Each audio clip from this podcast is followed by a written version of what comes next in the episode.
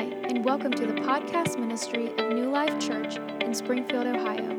We hope that the transformative truths of God's Word impact, challenge, and bless you.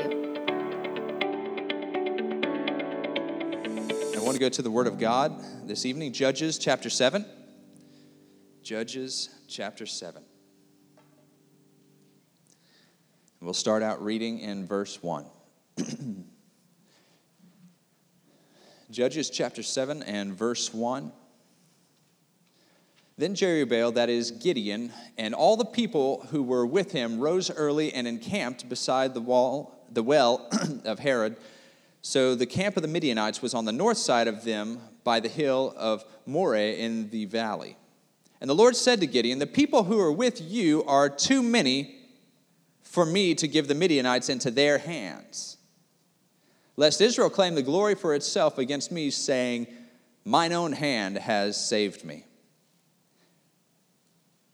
Now, therefore, proclaim in the hearing of the people, saying, Whoever is fearful and afraid, let him turn and depart at once from Mount Gilead. And 22,000 of the people returned, and 10,000 remained. So we get our numbers for the battle here. We, we get our. Uh, we, we get our stats for how many soldiers are actually involved in this. 22,000 returned and 10,000 remained. Total of 32,000 that we started with. We're now down to 10,000. But the Lord said to Gideon, The people are still too many. Bring them down to the water, and I will test them for you there. Then it will be that of whom I say to you, This one shall go, and the same shall go with you, and of whomever I say to you, This one shall not go with you, the same shall not go. So he brought the people down to the water, and the Lord said to Gideon, Let everyone who laps from the water with his tongue as a dog laps, you shall set apart by himself. Likewise, everyone who gets down on his knees to drink. And the number of those who lapped, putting their hand to their mouth, was 300 men, but all the rest of the people got on their knees to drink. And the Lord said to Gideon, By the 300 men who lapped, I will save you and deliver the Midianites into your hand. Let all the other people go, every man to his place. So the people took provisions and their trumpets in their hands, and they sent away all the rest of Israel, every man to his tent, and retained those 300 men. Now the camp of Midian was below him in the valley. Amen. Let's bow our heads. Heavenly Father, we thank you for the reading of your word. Lord, help us to. Uh, to uh, get all the, uh, the truth and the understanding and the sense out of it that we possibly can. We can only do that as your Holy Spirit uh, works among us, God, causing us to understand, God, revealing, Lord. We thank you so much that it's alive, it's sharp, it's powerful, it's convicting, Lord. It's, uh, it's, it's, comforting, it's soothing, but it's also, uh, it, will also put us on our toes, God. It'll also show us the uncomfortable places in our hearts, God. So we thank you for it in all of its work. In Jesus' name, amen. Amen. 32,000 is what we started with. And if you, if you read into the, uh, the, the, Word of God, we're, it, it's, it's already uh, you know, five, five to one. It's not a good situation. There's, you know, there, there, are so many Midianites, you know, who have gathered, different tribes who have come under uh, you know, to, together to uh, kind of do away with, uh, with Israel once and for all. So this, uh, this is kind of a rare thing for all of these uh, soldiers and all of these, uh, these groups to come together. And mostly they're raiders, but man, they are ready to put it to the, the Israelites, the children of Israel at this point in time. and God begins to work in Gideon's life a little bit ahead of time. He's kind of a, a little bit laid back. He's he is certainly not the, the alpha type personality who's you know, aggressively pursuing everything, but God begins to work in his heart, begins to use him. And uh, in, the, in the chapters before, we see, or the very chapter right before, uh, the last thing that he does is kind of test God to see, are you really saying what, you're, what I think you're saying? You know, I'm going to put out this fleece, and if the ground around is dry and the fleece is wet, then I'll know for sure, you know, not kind of thinking, you know, all the way through. Um, and so he goes out, and obviously, you know, the, the fleece is wet and the ground around is dry. And then every, I wonder if somebody had to tell him that would, that's normally how it would be. You know, the fleece is going to hold water a lot more than the ground around it, so you prove nothing. and, and let me start by saying some people um, have a problem for every solution. And it's kind of dangerous to get into that mindset of, of trying to test God because um, you, you've not seen nothing till you've seen my propensity and my ability to doubt. I, you know, if I get in my flesh and I stay in my flesh, I can doubt the paint off the wall. You know, as people, we can we can doubt anything. We can see something and still come somehow trick ourselves into believing, you know, that that that it's it's not going to work out and being fearful. You should see this type of things that God does for the children of Israel right in front of them, and and, and they still doubt. Open up the Red Sea and still doubt. What? Look at what all He did in Egypt, and still doubt. So it's not, it, just believe. Just believe the word of God. Just believe what God says. Don't get into this contest. And it's a, but God indulges because he, he's, he's a good God and he's, he's helping. He's trying to help Gideon out here. He says, uh, God, you know, I, I, just realized that I made a mistake in that particular um, way that I did it. If only the fleece could be dry and the ground around it wet, that would be inexplicable. And then I could, I could really believe. And so God does that. He, he allows it to happen just like that. And so Gideon is, uh, I, don't, I don't know that he's not doubting, but now he just feels too dumb not, you know, not to move forward with the plan, maybe. But he, he sees God move, he sees these things happen, and then he, uh, he calls all the Israelites, uh, the men of war, to him 32,000 strong, and 10,000 remain after this declaration. Anyone who's afraid and I like to put myself in the in the situation sometimes. I, I, like to think, you know, what does that look like? What does that feel like when you already know that you're massively outnumbered uh, to start with? You know, when everybody's there, and, and you're one of these guys, and and and basically, you know, you're in a bad spot, even with 32,000 people. You know, you're massively outnumbered, and then 22,000 people say, "Yeah, I'm scared and walking away." What am I thinking if I'm one of those who was uh, kind of on the fence? Yeah, I, I honestly, even if I wasn't, you just took, you just took the army away. The army left. I wasn't afraid. I thought maybe, you know, God can do this. We, we, I feel pretty good. We got 32,000, you know, 30 ish thousand people. We're all right. And then the army left, and then it was just us and 10,000 people who are all kind of still here. If I didn't doubt before, then I would be kind of afraid then. So, but he whittles it down to a, a, a group of men who are pretty solid. They, they believe, apparently, you know, they're, they're convinced.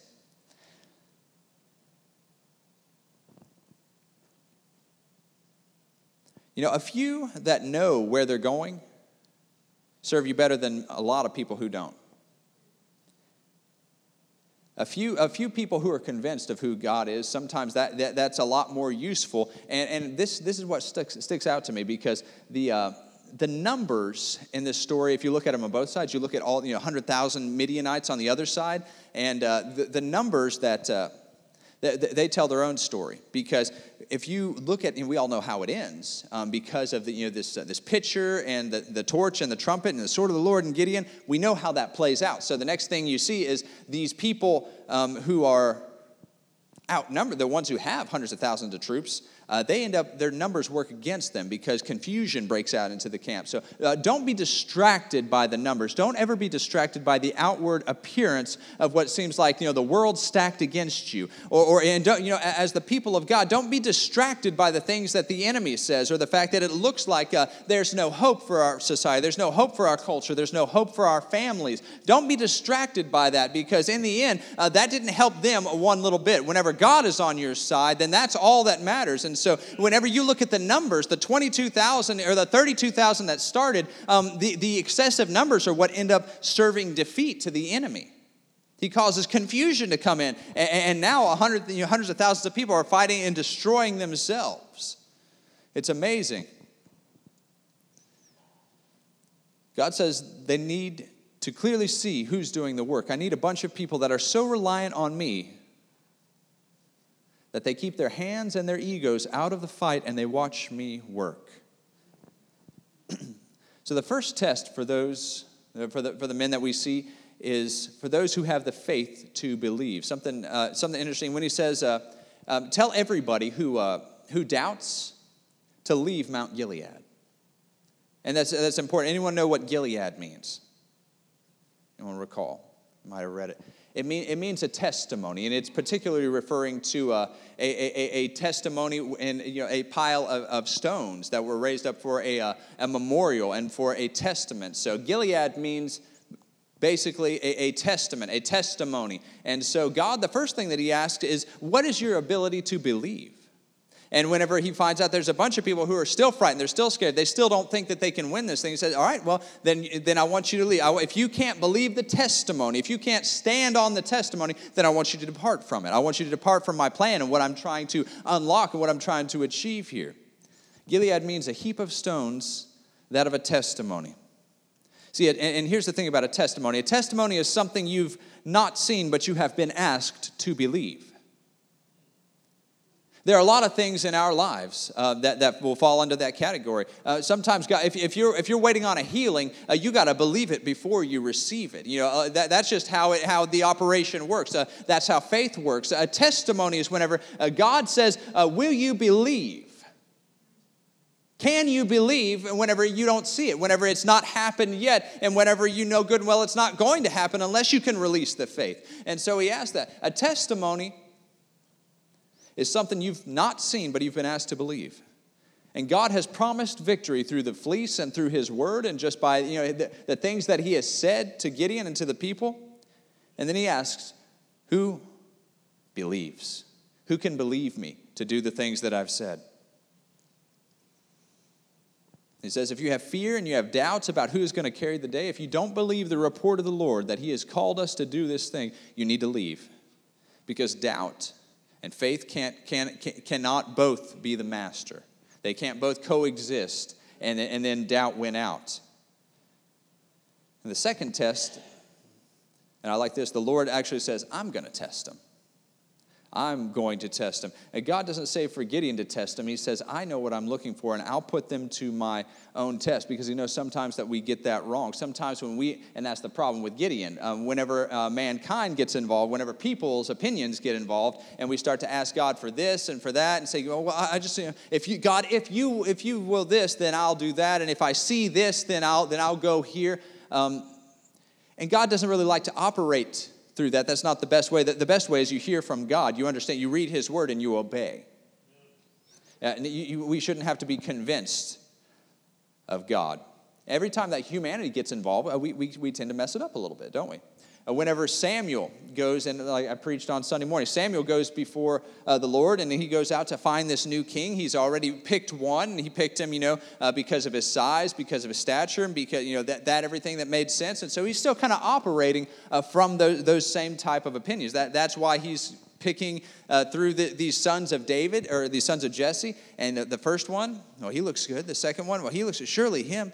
And in the end, God says, just stop I will, I will select him. I'll pick him. I know who he is because I look on the inside.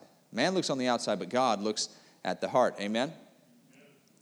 So he brought them down to the water. I, th- I find this uh, interesting. Um, God brings us to the water on purpose. God brings us to the place of testing on purpose. And that's important. He didn't say while you're at the water or while you happen to be, you know, getting a drink or while you happen to be crossing the brook, I'll do that. No. He brought them there on purpose. And we read in, in, uh, in Exodus when God brought the children of Israel to the Red Sea, it was for a purpose. And this is really interesting uh, to me. Uh, sis, if you can just click that, um, that map. So you can't see really, really well. If I had a little laser pointer, it'd maybe be a little better. But uh, if you look at, uh, at where Goshen is, right here, I don't know if you can see it or not, but where the, the first red line on this side starts. And then uh, kind of look all the way up to the other side at Canaan, Joppa, Jer- Jericho, Bethlehem, all the good stuff, all the promised land. And you see the Red Sea down here where the actual crossing was.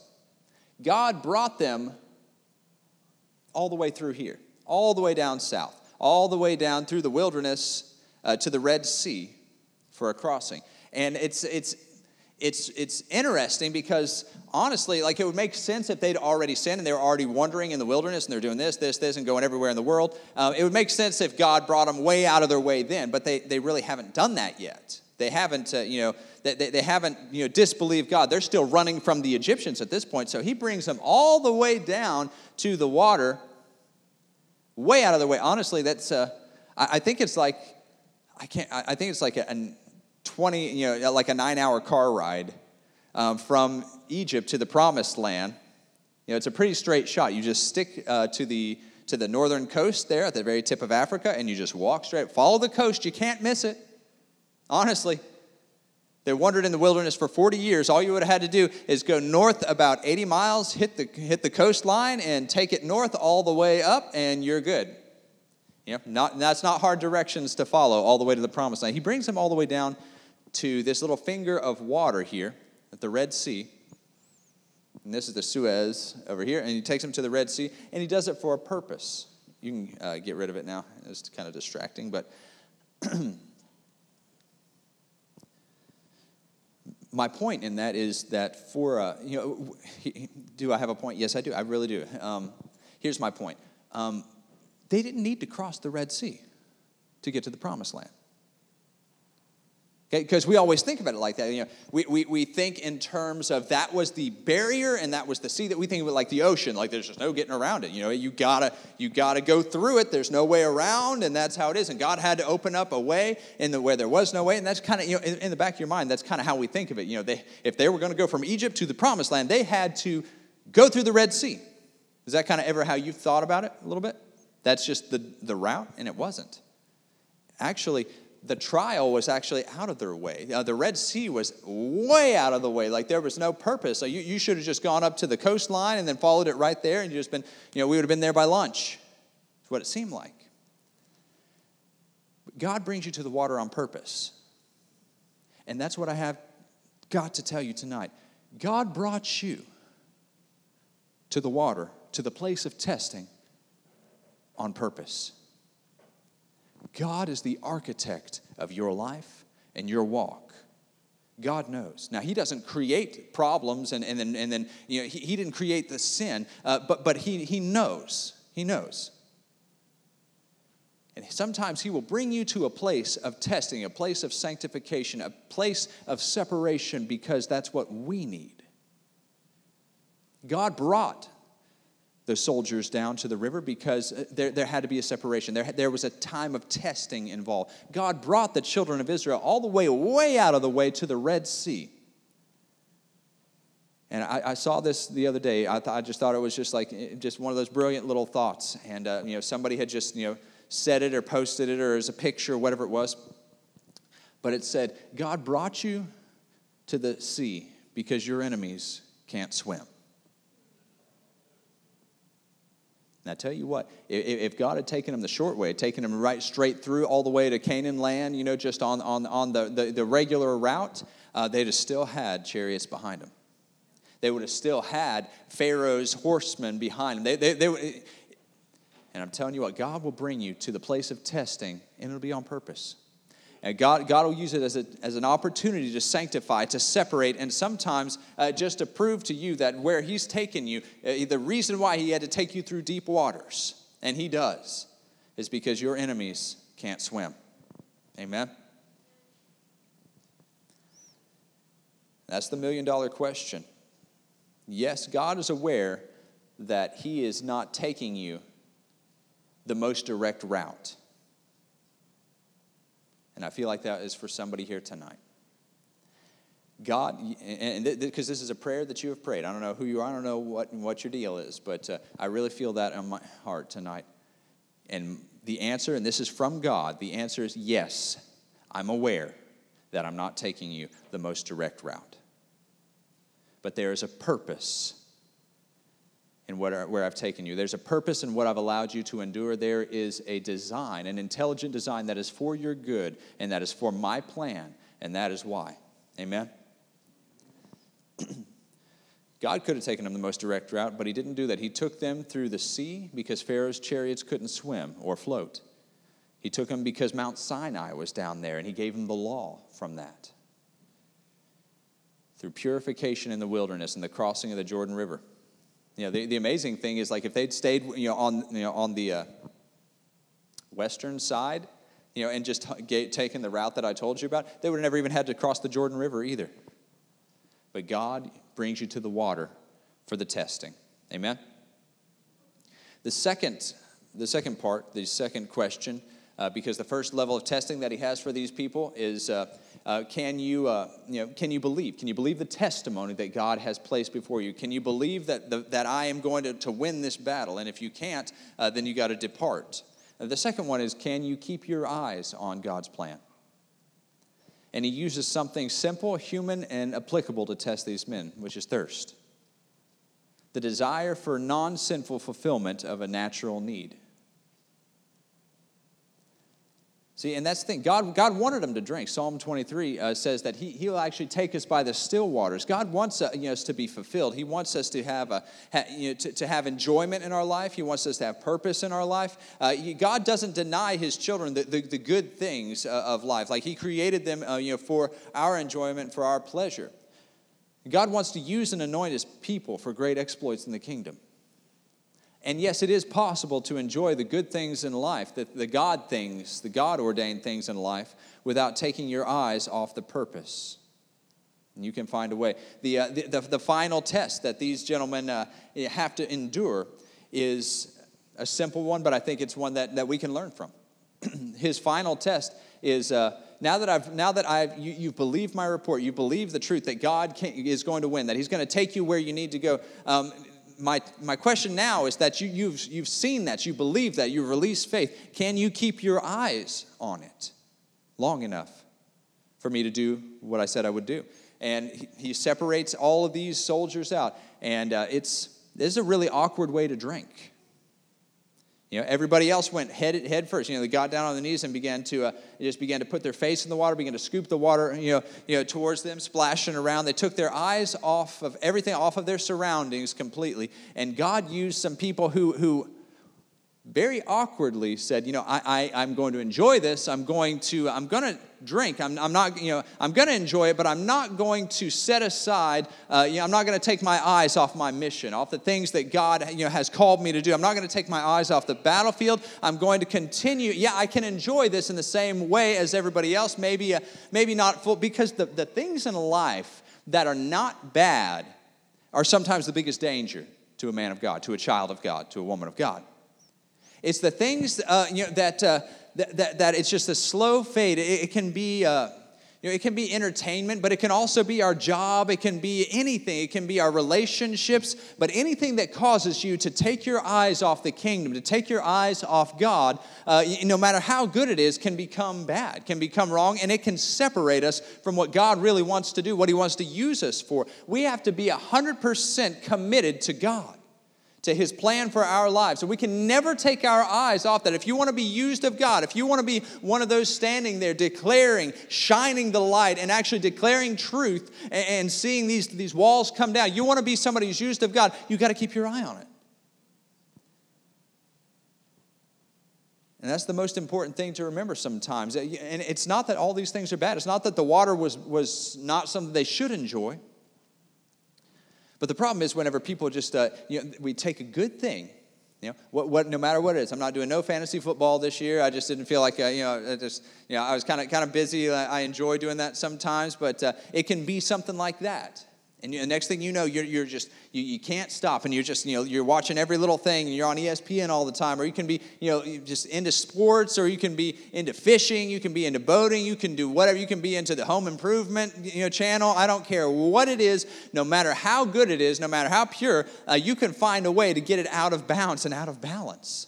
And, people are like that. Like that, that's just, especially me. Like I have that kind of personality. Like if I get into something, you know, if I get into to, to no matter what it is, I can just jump in with both feet. You know, or I jump in head first. Like, you know, no matter what, it, it, it can be a video game, it can be something like that, and I can just, you know, uh, that's just, you know, I guess I'm the only one uh, who is like that. You know, it can be a project, it can be home improvement project, it doesn't matter what it is. We can all we all love something. We, we all have a tendency, a natural tendency to get involved in something. Sometimes it's a, it can even be spiritual things that can get out of balance. And then you're neglecting other parts of your spiritual life. Absolutely. If, if, you're, if you're so obsessed with, uh, with studying theology that all of your theology is theoretical because you never actually do anything with it, you never actually um, play out what God has commanded us to do, And, and, and I've got, you know, all, all, like I've got, you know, I've read 10,000 books, but I've witnessed to nobody. That's out of balance. That's out of balance. You know? it, it, it- honestly, you know, uh, you, you, you got to be doers of the word. You got to be, be active. Anything can be out of balance. Absolutely anything can be out of balance. Uh, you can, uh, and I'll tell you, what, and this will get me in huge trouble because I got in trouble in Bible school for this. Um, there was one particular, uh, there's one particular missionary that everybody was just, you know, hailing, and we, were, you know, we were extolling the virtues of it, and uh, it kind of bothered me because um, he took his wife to a foreign land, um, and uh, she was having you know terrible emotional problems. They had lost two children uh, who had died from this fever, and she was losing her mind. She needed help. She needed, uh, honestly, probably a long furlough. And uh, next thing you know, like in the book, it says you know he had kind of locked her in a room until finally she uh, she lost her mind and then killed herself and he would not give up the mission field. He wouldn't give up the uh, you know his his his ideas, his plan, his calling. And I was like, yo, I feel like that's a little out of balance. I, I understand the fact that he was, you know, really just so gung ho about traveling all over the place and doing this and doing this, but that's a little out of balance. Don't, don't you think he ought to he ought to have taken care of his wife, taken care of his family, and you know, se- seen her you know her needs met and not locked her into in, in a room to to where she finally lost her mind? And then we kind of you know, had it out over that you can you can be out of balance in a lot of different things. You got to keep your eyes on god. See all, all the good things that god gives you He- he'll, he'll give you wonderful things. He'll, he'll give you rich if you'll if, even if you feel lonely right now and you feel like you know you're just not connected uh, you, you hold on. And sometimes in order to make friends you got to show yourself friendly. You got to you got to put yourself out there a little bit whenever it comes to that. But god will give you rich and, and wonderful you know uh, relationships uh, you know, and friendships. You know he- he'll bring them your way. Sometimes we go through dry seasons but god wants you to have those things. He, he wants you to be loved. He wants you to, uh, uh, to, to be rich in your in your relationships and your purpose. Amen he don't want you. He, he wants your needs met. He don't want you to be the richest person in, in the world necessarily and have all those things. But he wants you to have joy and peace that passes all understanding. I, I- don't believe that to serve God is to uh, is to just alienate ourselves from any kind of you know personal or, or physical or even temporal happiness whatsoever. Although sometimes you know sometimes we walk through difficult things. It's not God's will that you be miserable, depressed, and angry all the time. That's not God's plan. However, every one of those things that God provides for the good for us, you got to keep them in their place. And it's so tempting sometimes to just dive right into this or you know dive full into this and take our eyes off the prize. But never allow that to be the case for you. God's got a purpose, and, and, and, and you, can, you can do it. That's, that's where I'll end right there. Uh, you can do it. It may, sometimes I have felt like if I wanted to keep my eye on God, keep my eye on, uh, on what He had created me to do, I had to be a little weird. You know? I remember walking away from a friendship that I had held for a long time. And uh, he, he said, you know, because we'd grown up, both of us in church, and, you know, he- he'd always, you know, just kind of been around and, you know, whatever. And uh, I just remember having this one conversation. He was like, well, you're serious about this, huh? Like, it's not just kind of something that we do. Like, you're all in. And I was like, yeah, man.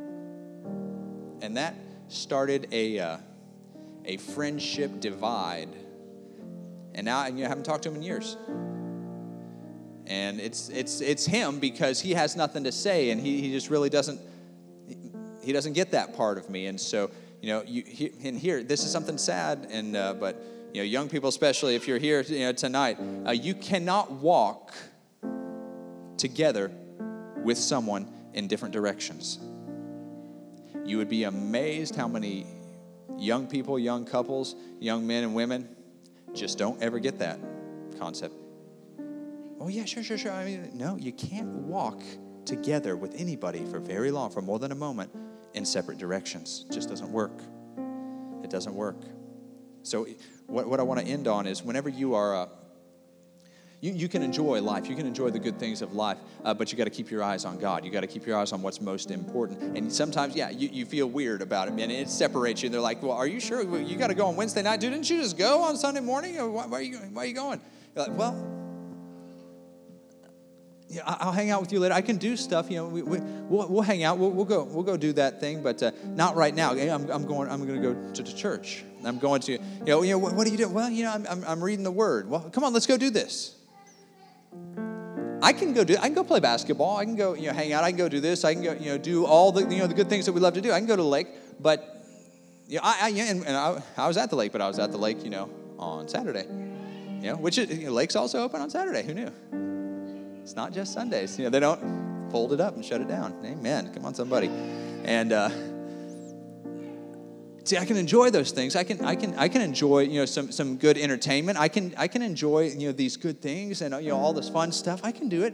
But you know what? I can do it. I might not be able to just jump full force into it. You know, I might not be able to just, you know, heedlessly just get so obsessed with that to where I forget all about my calling and all about my responsibilities and, and it, I may not be able to get into it as much as some people, but I can enjoy my life. But uh, you, you better believe, I'm still keeping my eye on God. I'm still, I, I can do it like this. I can, I, I can still, you know, you can dive right in, but I can enjoy life. I can enjoy relationships and people and, and things. I can, I can live a wonderful life, and I don't have to take my eyes off the prize. Amen? And that's what God wants us to understand tonight. Most importantly, if you want to be there shouting at the end, whenever all the walls are coming down, whenever uh, God is doing mighty and miraculous things, keep your eyes on Him.